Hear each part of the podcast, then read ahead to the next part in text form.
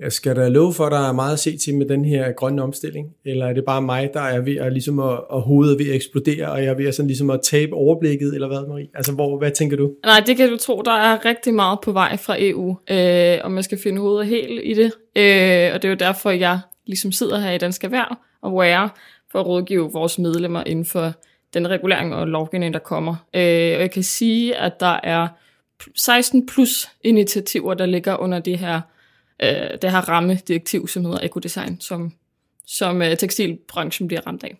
Jeg må sige, at øh, vi har jo siddet og snakket lidt om det her de sidste par uger, eller de sidste par måneder, og øh, det er også en af grundene til, at vi laver den her lidt specielle podcast, fordi det bliver reelt sådan en, en lidt en service om, hvad man får af hjælp herinde, når man er medlem af Dansk Erhverv og Wear.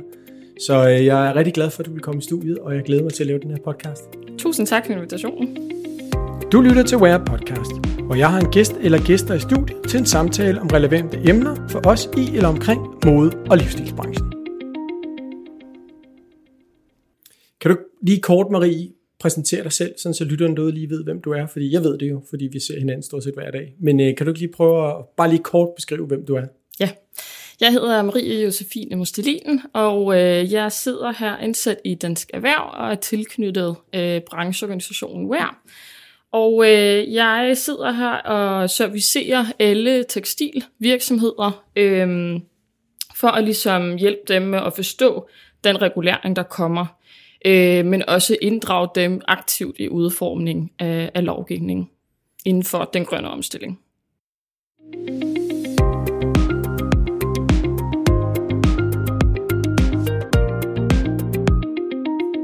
Kan du ikke lige prøve at forklare, hvordan vi har besluttet her lidt, og ligesom, at, ligesom prøve at lave nogle temaer omkring de her, hele den her regulering, den her lovgivning og alt muligt andet, der kommer. Hvis du sådan lige kan prøve at gå igennem de her punkter, og lige prøve at forklare sådan, hvad, bare lige de otte punkter, vi har, vi har lavet, og så bagefter, så tænker jeg, så går vi igennem de her punkter sådan mere eller mindre slavisk for dem, der sidder og lytter med og siger, okay, hvad er det, der ligger inde under de her områder, og, øh, og selvfølgelig kommer der måske også lige nogle andre ting på. Men, øh, men ligesom for, at, at folk er klar over, hvad det er, de skal lytte til i dag, det er mere sådan en, en, en ikke en slavisk gennemgang, men en gennemgang, vi har valgt at, at, at lave herinde, for at skabe overblik over, øh, hvordan man skal håndtere det her, og hvordan man skal komme i gang med det. Så kunne du prøve lige at gå os igennem kort de her otte områder, og så bagefter, så kan vi gå lidt mere dybt med dem. Ja, meget gerne. Altså det, der ligger under den lovgivning, eller de retningslinjer, der kommer, øh, der har vi øh, nogle tiltag eller initiativ, øh, inden for miljø øh, og cirkulær økonomi. Øh, vi har øh, klima på dagsordenen. Øh, der er også et faktisk rigtig stor fokus på kommunikation og markedsføring. Øh, certificeringer og mærkningsordninger, øh, hvordan dokumenterer med sin tiltag. Øh, der kommer rigtig meget inden for CSR, øh, due diligence og øh, hele finansielle rapportering, altså også når vi øh, snakker om menneskerettigheder i hele værdikæden. Øh, så er der fokus på kemikalier, øh, PFAS-stoffer øh, og REACH-direktivet. Øh, og øh, der kommer nogle nye krav inden for offentlig indkøb.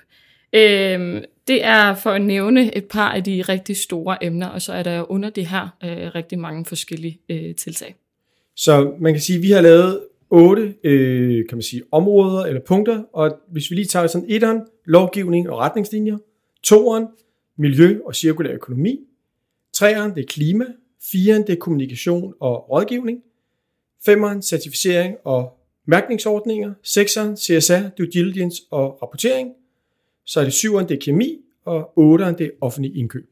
Yes. Og hvis man sådan lige sidder derude og siger, jeg kan jo ikke huske alt, hvad I siger, det her podcast der, så kan du ikke lige sige, hvordan vi lige har samlet det her, så det lige giver lidt overblik? Ja, helt sikkert. Man skal i hvert fald ikke blive øh, nervøs, for det er vores job at holde jer i hånden. Øh, og vi har på Wares hjemmeside samlet det hele. Øh, og der ligger sådan under de forskellige punkter, øh, som man kan se øh, der til venstre side, når du er inde på siden.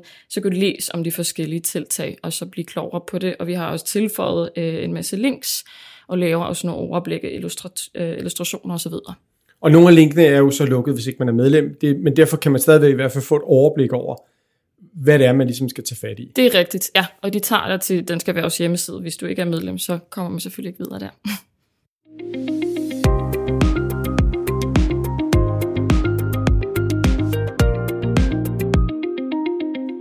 Jeg synes, vi skal prøve at gå igennem de her otte punkter, Og øh, jeg synes lige, at vi skal tage lovgivning og retningslinjer for sig selv, fordi det er sådan også en overordnet indflyvning til det, og den kommer vi til måske lige at bruge lidt længere tid på end de andre.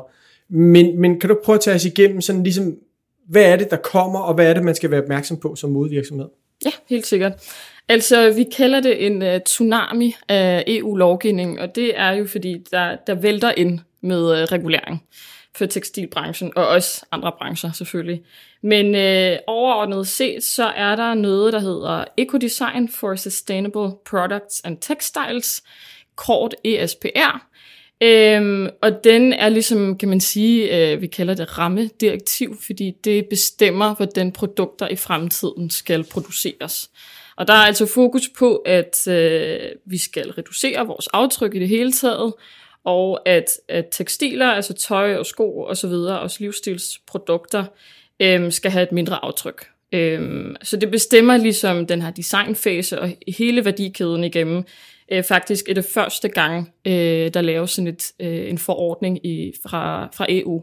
Det har vi ikke set før, at ligesom alle aktører i værdikæden bliver øh, involveret. Så det er derfor, det er øh, nyt og, og komplekst, men det skal vi nok hjælpe med at forstå, ja. Men det er ikke en lovgivning, der er vedtaget endnu. Det er en lovgivning, der er ved at blive vedtaget, og hvordan, er, vi så, er du så med til at påvirke den lovgivning, eller hvordan, hvordan fungerer det lige? Ja, altså, det er rigtigt. Er det bare trukket ned over danskerne, og så er der ikke nogen danske virksomheder, der er noget, skulle have sagt? Nej, eller? overhovedet ikke. Og det er jo derfor, vi ligesom er mellem mænd mellem øh, politikken og, og industrien. Og det er derfor, vi øh, har nogle øh, diskussioner løbende og debatter og øh, inviterer til øh, diskussionsrunder med vores medlemmer, for at forstå, hvad der er... Øh, hvad der er positivt ved, ved de her tiltag, men også hvad der er udfordringer og problemer i branchen, og hvordan det så kan løses på bedst mulig måde. Så vi samler jo ind hele tiden og opfordrer til at komme med inputs og kommentarer til de her lovgivninger, for at øh, tage det videre i de fora, og de, øh, der hvor vi er repræsenteret, og kan ligesom bruge jeres stemme i de her øh, rum. Og der kan man så sige, der er vi jo så heldige, at vi har et kontor i Bruxelles, hvor vi har medarbejdere, der sidder og hjælper os med det her. Det er rigtigt. hands og følger det, og dem øh, taler du også med, og det er også dem, du ligesom er i dialog med omkring lovgivningen. Ja, ja, ja præcis. Cool. Så ekodesignet, hvad kan du ellers nævne under lovgivningen og retningslinjer, som sådan, du vil highlighte, for jeg, jeg ved jo, listen er jo sådan forholdsvis lang, men os lige prøve at tage måske de tre vigtigste. Hvad, hvad, hvad tænker du så, der ellers kommer? Ja, altså det, det er jo svært at prioritere, kan man sige, fordi de dækker jo nogle forskellige områder, øh, men EU's tekstilstrategi, den, øh, det er heller ikke noget, der ligesom bliver bindende lovgivning, men under den ligger der rigtig mange øh, søjler, kan man sige, som beskæftiger sig med både markedsføring, øh, hvad hedder det, rapportering, Øh, noget med, at man ikke må øh, brænde tøj af. Øh, der er rigtig mange øh, hardcore øh, initiativ, øh, som kommer til at påvirke branchen. Øh, udvidet producentansvar for, for tekstiler, det betyder, at øh, virksomhederne bliver pålagt en afgift for øh, efterbehandling, eller hvad der sker med, med tøjet bagefter, efter brugsfasen. Øh, det er også et, et meget, meget stort... Øh, hvad med right to repair? Hvad er det for noget? Ja, det, er, det skal, hvad hedder det, de kommer ind på, at øh, forbrugeren skal have nogle større rettigheder, eller flere rettigheder for at kunne øh, få sit tøj repareret i fremtiden.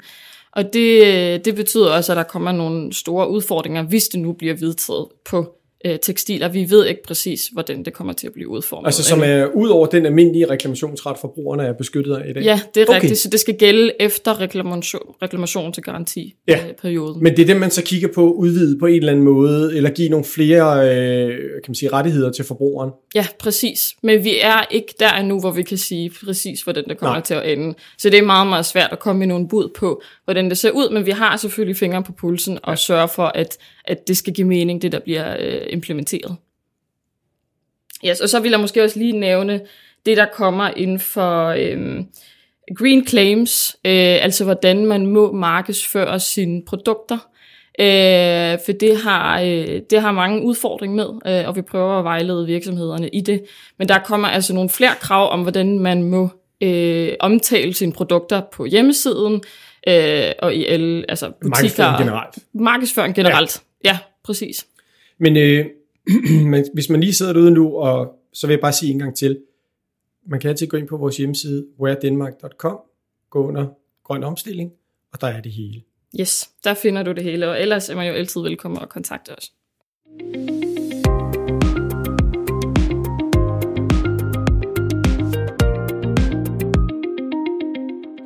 Godt, det var lovgivning og retningslinjer meget kort.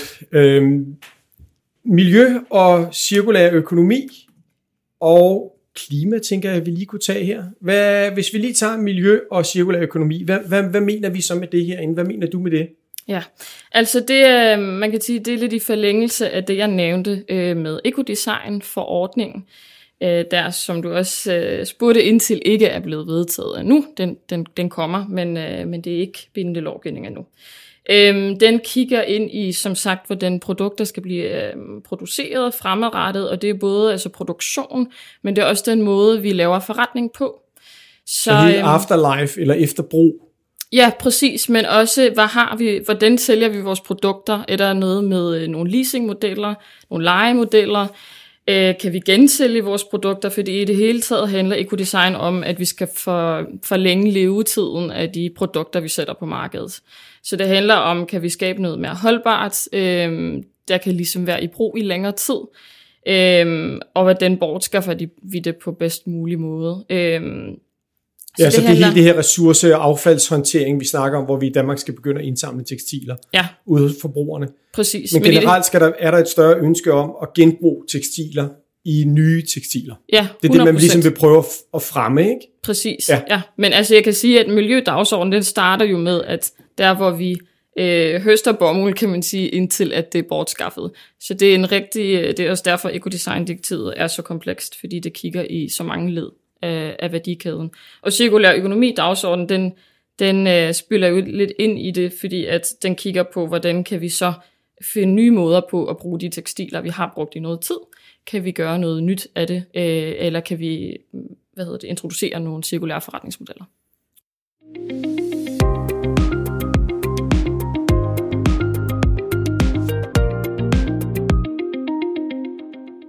Klima har vi også et, øh, et punkt. Det var punkt 3, vi var inde på. Det er jo sådan ret stort. Men man kan jo lige prøve at sige, hvordan vi ligesom har prøvet at samle det lidt op, og hvad det er, man ligesom kan, hvad, hvad det er, der har fokus på her, når vi siger klima. Ja, altså jeg kan sige, at der ikke er noget øh, helt konkret, der, der siger, at man skal, øh, hvad hedder det, øh, komme med nogle øh, konkrete tal på, på et produkt endnu, at man skal sige, hvor meget CO2 det udleder. Men det kommer. Det kommer øh, i forbindelse med øh, EU-taksonomien, som jeg ikke kommer til at gå ind i, ind i dybden her. Men, øh, men det handler om, at man skal kunne vise, hvor meget et produkt øh, udleder øh, emissioner. Ja. Præcis. Og øh, derfor har vi været meget konkrete her på, på hjemmesiden og gået til vejs for at ligesom øh, illustrere eller vise jer, hvordan man øh, kan komme i gang med CO2-beregninger. For der får jeg rigtig mange spørgsmål. Øh, og jeg tror, at, at det er i hvert fald noget, øh, flere virksomheder øh, kommer til at kigge øh, ind i fremadrettet. Så vi har faktisk samlet nogle helt konkrete punkter, hvordan, øh, eller hvem kan man tage fat i for at øh, komme i gang med, øh, med CO2-regnskab, helt konkret. Og der skal man jo så have fat i sin øh, supply chain, som måske kan levere nogle af tallene til en, så man mere eller mindre kan få lagt dem ind. Præcis. Så man skal have en tættere dialog med ens leverandør, øh, og det kommer vi til at se med rigtig mange af de her initiativer faktisk, at at, øh, at der er rigtig meget efterspørgsel på data og dokumentation. Ja, og så korrekt information. Altså, ja. at, hvordan kan man hvordan kan man sige, at de her tal, man får, de er rigtige? Altså, der skal vel også være en, altså, der må komme et kæmpe undermarked af underleverandører, der skal lave alt det her for en. Ja, altså, fordi, det er det, vi forestiller os, fordi den viden, hvis den skal ligge i virksomhederne, ja. så er det meget øh, ressourcetungt. Ja, og det er noget af det, jeg ved, I også bruger tid på, dig og alle dine kollegaer i EU, øh, kan man sige, det er det her med at sikre sig, at dokumentationen ikke bliver lavet bare for at dokumentere, men den dokumentation, der kommer, er nem og tilgængelig, den er ensartet for alle virksomhederne, og derudover også, at den rent faktisk har en effekt på miljøet. Ja, præcis. Ja.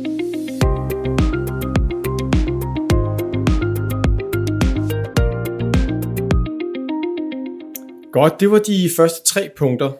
Øhm, så tager vi lige to mere, kommunikation og markedsføring. Det var, du var lidt inde på det i introen.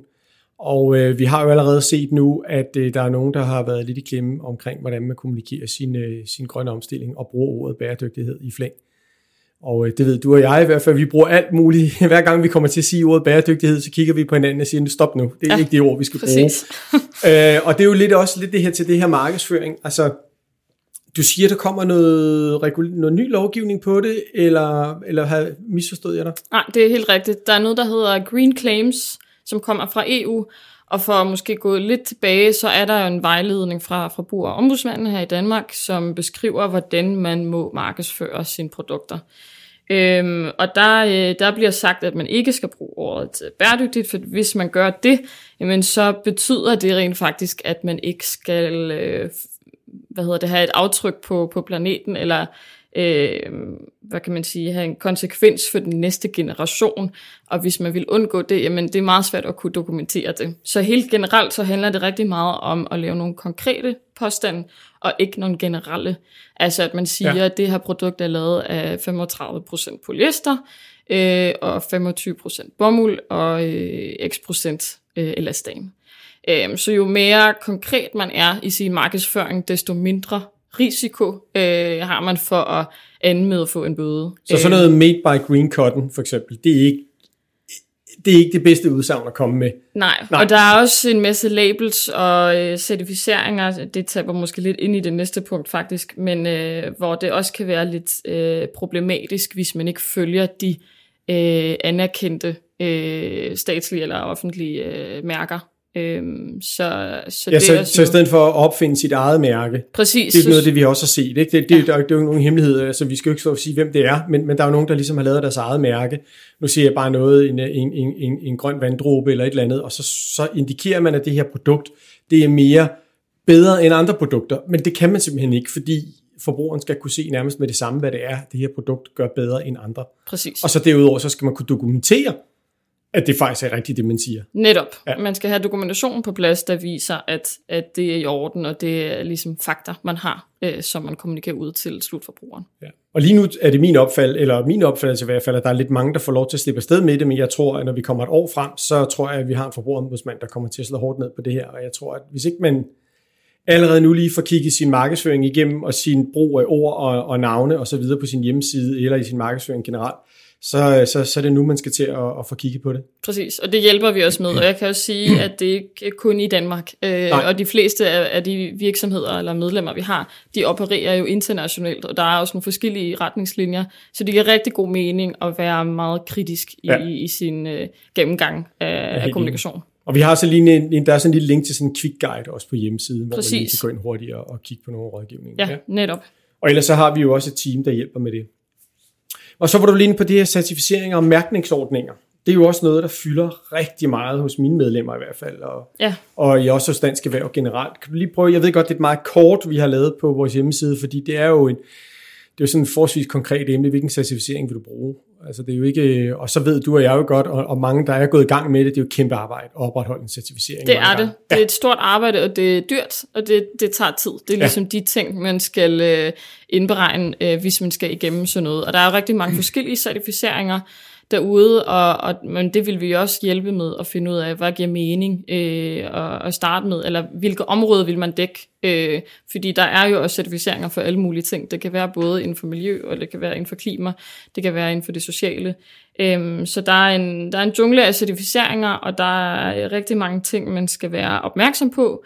Øh, der er også nogle ting, der måske, øh, hvor man kan spare, og der samler vi jo også vores medlemmer, for at de kan øh, udveksle erfaring med hinanden, for der er nogen, der har været igennem det her før. Ja. Og der prøver også at facilitere ligesom et samarbejde, eller at få dem til at snakke med, med hinanden. Præcis, ja. så man skal bare række ud, fordi øh, man er nok ikke øh, den første eller alene øh, med den her opgave, så Nej. der vil vi altid hjælpe. Det lyder godt. Jeg tænker også på, at der er jo også muligheder for at kigge på, hvad en, certific- hvad en certificering indeholder. Ja. Og så arbejde ud for den, uden at have certificeringen. Ja. Så kan man selvfølgelig ikke sige, at man, man arbejder med, med, med GOTS eller noget andet, men man kan i hvert fald kigge på og så sige, hvordan kan vi leve op til de her retningslinjer, der er, uden at være godt certificeret. Og så kan man jo øve sig lidt, og så stille og roligt komme i gang, og så hvis man så synes, man har rigtig meget styr på det, så kan man jo så gå ind og lave en, en rigtig godt certificering, hvis det er det, man vil. Præcis. Ja. Og jeg, jeg, jeg ved også, at jeg, når jeg har talt med mange, nu ved jeg ikke, om du er enig i det, men jeg synes, at certificeringer er jo fine, men de er jo fine også, hvis det er, at forbrugerne forstår, hvad det er for en certificering. Ja, det er helt Så når, hvis ens omsætning, lad os sige, 85% af det ligger uden for Danmark, så er det jo vigtigt at finde nogle certificeringsordninger, der er måske en sandsynlighed for, at forbrugerne kender i Tyskland og Frankrig og Italien osv., hvor at andre certificeringer, det kan være, at det er rigtig fint, og det er rigtig godt, og alle mulige andre ting. Der er bare ikke en eneste forbruger på eksportmarkedet, der ved, hvad det her mærke det kan. Ja, men 100 procent. Og vi siger heller ikke, at man behøver at være certificeret. Man kan lige så godt have styr på sin dokumentation, som du siger, også hvis man ikke har det. Og de her positioner, eller hvad vi arbejder for, det har vi faktisk også liggende på, på hjemmesiden, så det, det kan man også uh, læse om, hvad vi går inden for. Øhm, plus at vi selvfølgelig også rådgiver, og, og det bliver et større emne øh, fremadrettet, så der, der har vi også nogle øh, kompetencer opbyggende øh, forløb.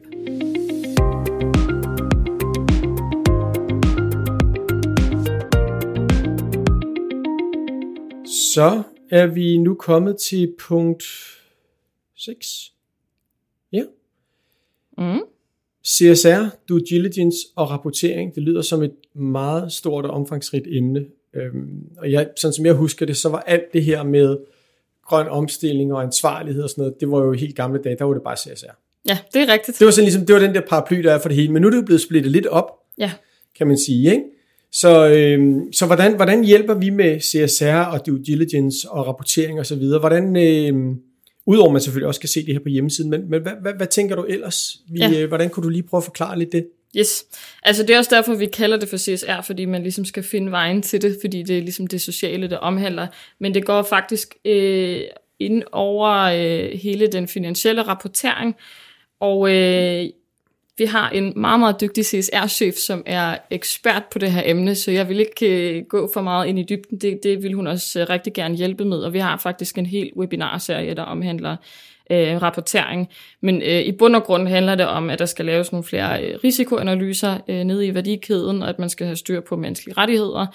Øh, og den finansielle rapportering, den går jo ud på, hvor, øh, hvad kan man sige, øh, at man skal øh, rapportere de tal inden øh, for revisoren, for at de ligesom kan vide, okay, hvor laves der nogle øh, investeringer i hvilke virksomheder, øh, hvilke produkter, øh, og, og i hvilke virksomheder vil de investere fremadrettet. Så var jeg en bæredygtig investering, og nu har jeg bæredygtig, det kan du jo ikke se, men øh, i, vores øjne. I situationstegn. Ja. Men det er også fordi, det der ord sustainability bliver jo brugt på engelsk, på sådan, også i flæng, ikke? Altså, ja, og det bliver også brugt fra EU-kommissionen. Ja. Altså vores tekstilstrategi strategi bliver også omtalt som uh, sustainable Ja. textiles. Og- så det går vi bare gerne væk Ja. fra, men, men det kan man nogle gange ikke undgå. Nej, også fordi i bund og grund er det også det, der resonerer ude hos slutforbrugeren. Ja, præcis. Altså Altså, øh, grøn ansvarlighed, eller grøn omstilling, eller noget andet, det ved de ikke sådan lige, hvad er. Men lige snart du siger bæredygtighed, så, så er det ligesom om, så ved de, hvad det er, selvom det jo dækker helt enormt bredt ja. og alt muligt andet. Ikke? præcis. Så der er, sådan, der er kommet sådan lidt en, øh, en, en lidt uheldig alliance mellem, at det ord, man bruger, det er faktisk det, man helst ikke skal bruge. Ikke? Ja, det er, det er helt rigtigt. Ja. Ja. Og derfor prøver vi jo at være så konkret som muligt, men øh, det er også en øvelse. Og under ra- rapportering, der er også noget, der hedder EU's øh, taksonomi, som jo, altså jeg stadigvæk ikke helt lige har, har fundet ud af, hvad det er, det går ud på.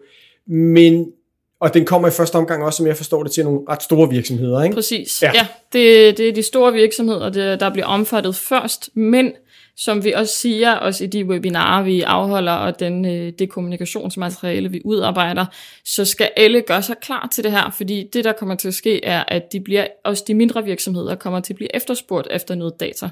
Så selvom de ikke er rapporteringspligtige øh, i sig selv, så skal de have styr på deres data, og de skal have den øh, liggende, hvis de bliver spurgte. Og det er det, der er så vigtigt, øh, og derfor siger vi, at man skal holde øje med det også, og, og det hjælper vi jo med. Men, men, men øh, når du siger det, eller jeg sagde det første omgang, var de store, det tror jeg også, du fulgte op på. Er det så sådan, at man, man øh, altså, er, er det noget, ens revisor hjælper med, eller er det noget, man selv skal stå for? Hvad, ved du noget om det? Altså, Altså, jeg kan lave lidt reklame for vores kommende, kommende webinar her om øh, en måneds tid i april, øh, hvor vi har faktisk en revisor med, KPMG kommer til som, øh, som gæst, og de vil gennemgå alle de her krav. Øh, men, men det, der sker, er, at når øh, revis, eller hvad hedder det, øh, når der skal laves investeringer, øh, investorer, når de ja, når skal investere i en virksomhed. Præcis. Ja. Så, skal, så går de fremadrettet efter, at øh, de kan kigge ind i eller få indsigt i virksomhedernes øh, produktion og, og forretning. Øh, og derudefter kan de vælge, hvem de vil investere i, og der kommer et meget, meget større fokus på øh, de såkaldte grønne øh, ja. virksomheder. Så, så øh, man går ikke kun ud fra, hvem tjener mest penge, men også øh, går efter det her miljø og klima og sociale parametre. Det lyder som et stort øh, politisk slagsmål om, hvem der så skal have lov til at være grøn. Ja, præcis. Det er det, definitionen. Øh, det er jo den, de bokser med rigtig ja. meget, og det er jo den, der er alt øh, afgørende, kan man sige, fordi at hvis du nu kalder noget for mere grønt end det andet, øh, blev det faktisk udregnet, har vi noget data på det, øh, giver det mening. Så det er jo faktisk det, der er så øh, kritisk og en meget, meget sværere øvelse. Ja. Men jeg, jeg, jeg tror, vi lader den ligge der, og så sige til folk, at øh, til lytterne, at gå ind på vores hjemmeside, hold øje med også, hvad der kommer ud af webinarer og nyhedsbreve, og så, øh, så, så prøv at se, om man kan følge med i det her, øh, også med EU-taksonomi. Ja, præcis. Due diligence, hvad, hvad, hvad, hvad dækker det over, hvis man sidder derude og tænker, det synes jeg, jeg hører alle snakker om. Men øh, jeg ved ikke lige, hvad det, hvad det, hvad, hvad det ligesom indeholder konkret. Hvad, ja. hvad, hvad, hvordan, kan du kort beskrive, hvad due diligence er? Ja, det er ret tid i omhu. Og det, det er lidt det, jeg snakkede om i forhold til menneskelige rettigheder, at man skal have styr på ens risikoanalyser i øh, produktionen, fordi at man skal identificere nogle risici i sin værdikæde for at sørge for, at der ikke kommer nogen katastrofer, øh, at der ikke sker noget på vej øh, mellem de forskellige leverandører, underleverandører på fabrikken. Altså at du ligesom har styr på de her forskellige led i din værdikæde helt nede til, til det sidste led. Øh, sådan at du kan sikre dig og også dokumentere og fremvise, at du har styr på alle de led, og du ved, hvad der skal gøres, øh, hvis øh, ABC øh, indtræffer.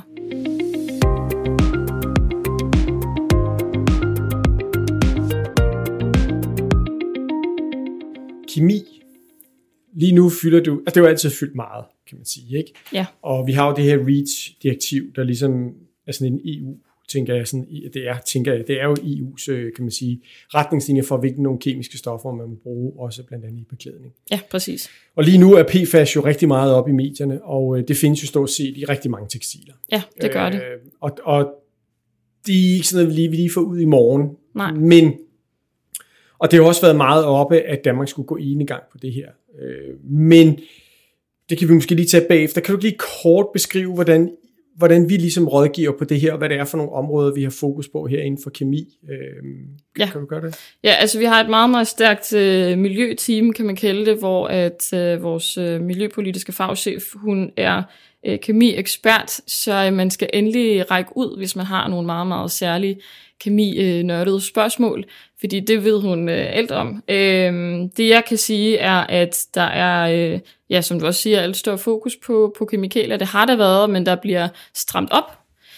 Øh, og det kommer det til at gøre øh, fremadrettet, og øh, det forslag, der er kommet på det her forbud mod øh, over 10.000 PFAS-stoffer, det er det allerstørste, øh, vi har set inden for kemikalier. Det har det Nej, det har det ikke, øh, og jeg vil ikke gå alt for meget ned i dybden her, men, men det er noget med, at det ikke er fokuseret kun på nogle, øh, hvad hedder det, særlige kemikalier med nogle bindinger, og det betyder bare, at det omhandler flere tusind på én gang, og hvor man tidligere har kigget på nogle... Helt specifikke. Præcis. Ja, nu tager man ligesom sådan en hel gruppe, bare siger, helt den her gruppe, den vil vi ikke mere. Netop, ja. og det er næsten lidt, at det er lidt svært at identificere, hvilke PFAS-stoffer det så er, og det er jo der, vi ligesom vil hjælpe øh, virksomhederne på ja. vej og forstå, jamen har jeg faktisk PFAS i mine øh, tekstiler, for det er ikke så nemt, som man egentlig tror. Og så kan man så sige, at vi arbejder så også politisk på, at at det selvfølgelig skal ud der, hvor det giver mening at tage det ud, eller hvor det er unødvendigt at bruge det. Men der vil jo også være nogle, nogle forbehold. Altså det kan jo være, øh, hvad hedder det? Øh, altså sikkerheds. Ja, sikkerhed. Det kan andet. være kliniske ting. Det kan være alle mulige andre ting, hvor man simpelthen bliver nødt til at have PFAS i indtil videre. Men som jeg også forstår det, det kan også være, at jeg forstår forkert, der er jo også alternativer uden PFAS. Der er øh, alternativer, og de bliver jo også bedre øh, med, med fremtiden, kan man sige, og derfor går vi også altid ind for, at der skal øh, midler, øh, forskningsmidler, og, forskningsmidler ja. for at videreudvikle øh, de alternative øh, materialer eller efterbehandlinger, vi har for at kunne have de samme funktioner, som PFAS ja. øh, udgør nu. Jeg hørte et eksempel på, på Gore-Tex, som er sådan en membran, øh, som, som alle, rigtig mange bruger, hvis Ja. man har et lidt dyre produkt, fordi det er jo en dyr membran også at bruge. Ja. Men de har faktisk, sådan som jeg forstår det, et alternativ, der er helt PFAS-fri. Ja. Det er bare dyrere, og det gør, at det bliver fravalgt af producenterne, fordi så længe det ikke er forbudt at bruge øh, og så videre. Så det er sådan lidt, øh, der, der er de jo også sådan lidt, jamen vi har alternativet, der er Ja. bare ikke rigtig nogen, der vil købe det. Nej, præcis. Øh, men hvis der nu kommer lovgivning, så bliver de jo hjulpet, og så kan man jo så tro at, og håbe på, at volumen så bliver så stor på den PFAS-fri øh, membran, at den så selvfølgelig også, også falder i pris. præcis. Så et eller andet sted kan lovgivningen måske være meget godt. Ja, ja, 100%. Og vi har også nogle øh, frontløber, kan man sige, blandt vores medlemmer, som rigtig gerne vil dele ud af deres viden, fordi de allerede har udfaset PFAS. For noget tid siden har et rigtig godt øh, samarbejde med deres, deres leverandører. For det er jo det- dem, det man ikke- skal gå til. Det er ikke nemt at være PFAS-fri. Altså bare Nej, nej, det siger jeg produktionslinjen, ikke? Hvis, hvad der er blevet produceret inden på de her, hvor du, hvor du skærer stofferne, ikke? eller metervarerne. Hvis der har været skåret noget, der har været PFAS i, så smitter det jo over på dine fabrics. Så det er jo en benhård, hvad skal man sige, øh, dialog, der skal være med ens producenter, ikke? hvis man skal lave noget, der ikke er PFAS i, for det mindste kan jo måles i Ja, dag. Og præcis. så, øh, så, så man skal, huha, Man skal være meget øh, Ja. ja. skarp og gå efter sine leverandører. øh, Plus og man skal teste test. hele tiden på, Præcis. på batchene, når de er færdige, ikke? Lave ja. Ja. stikprøver. Og, ja, det er, Præcis. ikke, det er ikke nemt. Jeg er virkelig imponeret over dem, der, der er kommet så langt, at de nærmest er PFAS-fri. Ja, det Det er er- imponerende. Ja, det er. Det, det er flot.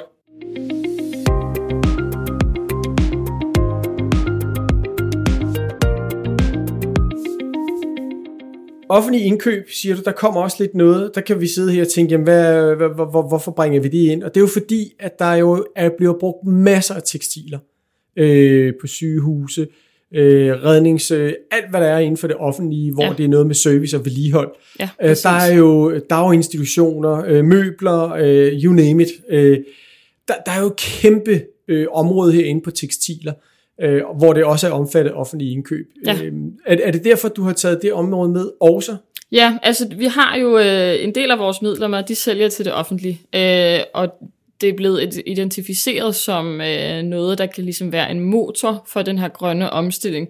Fordi som du siger, så er der rigtig meget øh, tekstiler i, i omløb, og der stilles jo også nogle kriterier til, hvem der vinder et udbud. Øhm, og vi vil jo rigtig gerne, at, at flere, der gør det øh, godt eller ordentligt, får mulighed til at vinde det her udbud.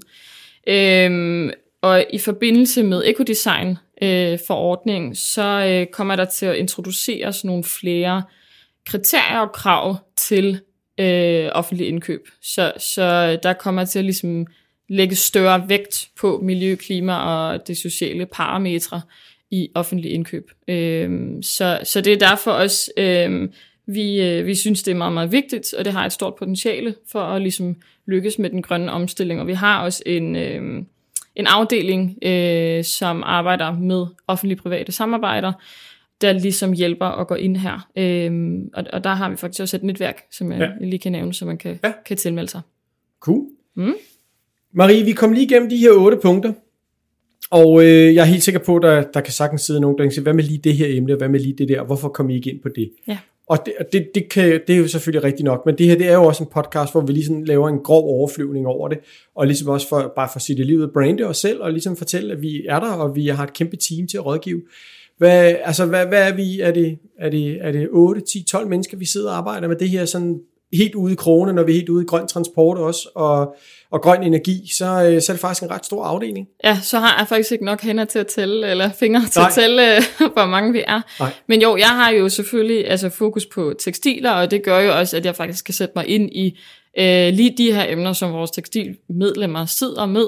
Og udover det, så har jeg øh, meget, meget dygtige kolleger, der, der rådgiver inden for, øh, ja, som, som jeg nævnte, miljø, klima, øh, energi, øh, kommunikation, markedsføring, certificeringer, øh, due diligence, finansiel rapportering, you name it.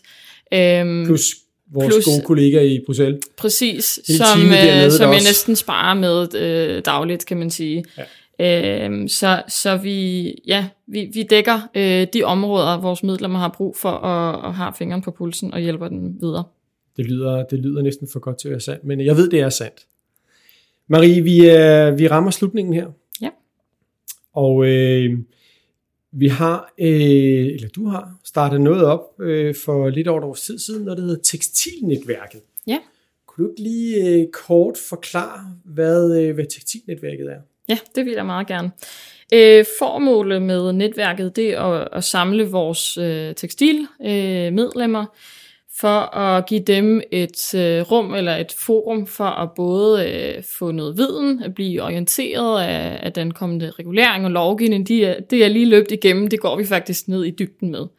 Øhm, og samtidig som der er noget orientering og kommunikation af det, der kommer, så, så er der mulighed for, eller spørger vi og indhenter vi input og, og kommentarer fra vores medlemmer om, hvad er problematisk, hvad, hvordan kan vi løse ting på den bedst mulige måde. Og I drøfter også øh, helt den her EU-regulering jo. Ja, ja, præcis. Så der er jo sådan helt hands on, det som jeg forstår det. måske 90 procent af, af netværkets indhold, at, vi, at jeg får input, og det sker både på mail, men det sker også til de fysiske møder, som vi har fire gange om året øh, på skift i, Jylland og øh, her på Sjælland. Og nogle gange Øhm, også ude hos virksomheder mange gange også ude hos virksomhederne, som ligesom øh, kan lave en rundvisning, øh, vise deres, øh, både deres lokaler, men også fortælle om deres initiativer. Fordi der skal jo rigtig, rigtig meget derude, og de, det er jo rigtig fint at få både ansigt på de, de forskellige teams, der sidder med det. Det er jo også ofte kun en, der er repræsenteret i netværket, men de har også et stort øh, bagland, kan man sige, af dygtige kolleger, øh, som vi så får møde til de her de, de her netværksmøder. Så det er, kan man sige, en blanding af, af orientering og, og kommunikation fra vores side, og at vi også deler ud af den viden, vi har, men at vi også øh, en gang imellem indhenter nogle eksperter øh, udefra, der, der arbejder med noget særligt, eller kommer fra nogle organisationer eller virksomheder, og fortæller om deres løsninger, der kan være inden for lad os sige, sortering eller genanvendelse, eller nogle nye materialer. Øh, og samtidig så har vi den her sparring og den her dialog med øh, medlemmerne om, hvordan vi kan påvirke det på en god måde, hvordan det kan omsættes, de, de reguleringer, der kommer fra EU. Stærkt. Marie, det var, øh, det var alt for i dag. Det var jo en kort overflyvning. Jeg håber, at, øh, at den her podcast bliver lyttet, eller i hvert fald, vi kan henvise til den. Jeg vil godt sige tak for, at du kom. Tusind tak for invitationen. Hvis du kan lide vores podcast, må du meget gerne give os 5 stjerner og eventuelt en lille tekst, som følger med. Det vil hjælpe os til at komme bredere ud. På forhånd tak. Og husk, der allerede er flere spændende episoder, som du bør lytte til, og flere er på vej. Tak for i dag.